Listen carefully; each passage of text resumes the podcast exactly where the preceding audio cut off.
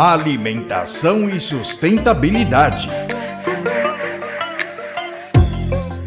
Espaço para reflexão e produção de conhecimento dos sistemas agroalimentares.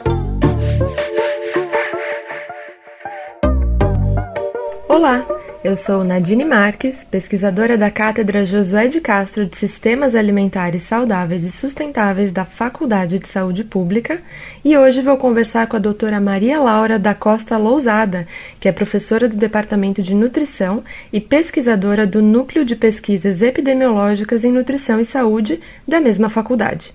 O tema deste boletim serão as diferentes formas de malnutrição e o papel dos ultraprocessados. Professora, num país com 33 milhões de pessoas em situação de fome, devemos nos preocupar com o tema do sobrepeso e da obesidade? Nadine, certamente a fome e a obesidade são diferentes expressões de insegurança alimentar. É, hoje, mais de 20% dos adultos brasileiros têm obesidade. E a causa disso não é simplesmente o consumo excessivo de calorias, mas sim a substituição de refeições saudáveis por produtos ultraprocessados. Além disso, a fome e a obesidade são ambas consequências de um sistema alimentar injusto, que é dominado por grandes empresas que visam o lucro e não têm nenhum compromisso com a produção de comida saudável. O próprio presidente Lula, na cerimônia de reabertura do Conselho Nacional de Segurança Alimentar e Nutricional, ressaltou esse desafio duplo de retomar as políticas que tiraram o Brasil do mapa da fome no passado e de lidar com o crescimento da obesidade. E Maria Laura, nós podemos dizer que o sobrepeso e a obesidade são consequências da indisciplina e da falta de força de vontade das pessoas? Jamais, Nadine. Os seres humanos são iguais há centenas de anos e até recentemente a prevalência de obesidade era baixíssima.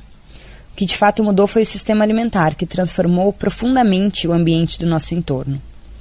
Os alimentos processados são cada vez mais baratos, são publicizados de forma agressiva e estão em todo lugar inclusive nas regiões mais remotas do país. Os supermercados tomaram o lugar de locais de compra tradicionais, como sacolões, oferecendo uma ampla variedade desses alimentos. E a gente precisa lembrar também que as pessoas estão cada vez mais conscientes do problema da obesidade. Mas as estratégias individuais para tentar resolver esse problema são geralmente falhas. Então é preciso mudar os ambientes para garantir condições de escolhas melhores. Eu sou Nadine Marques, da Cátedra Josué de Castro, da Faculdade de Saúde Pública da USP, e conversei com a professora Maria Laura da Costa Lousada, do Departamento de Nutrição da mesma instituição. Nós falamos sobre as diferentes formas de má nutrição e as mudanças nos sistemas alimentares. Confira outros episódios do boletim Alimentação e Sustentabilidade em jornal.usp.br na aba Atualidades. No próximo boletim falaremos mais sobre os alimentos ultraprocessados. Te encontro lá. Alimentação e sustentabilidade.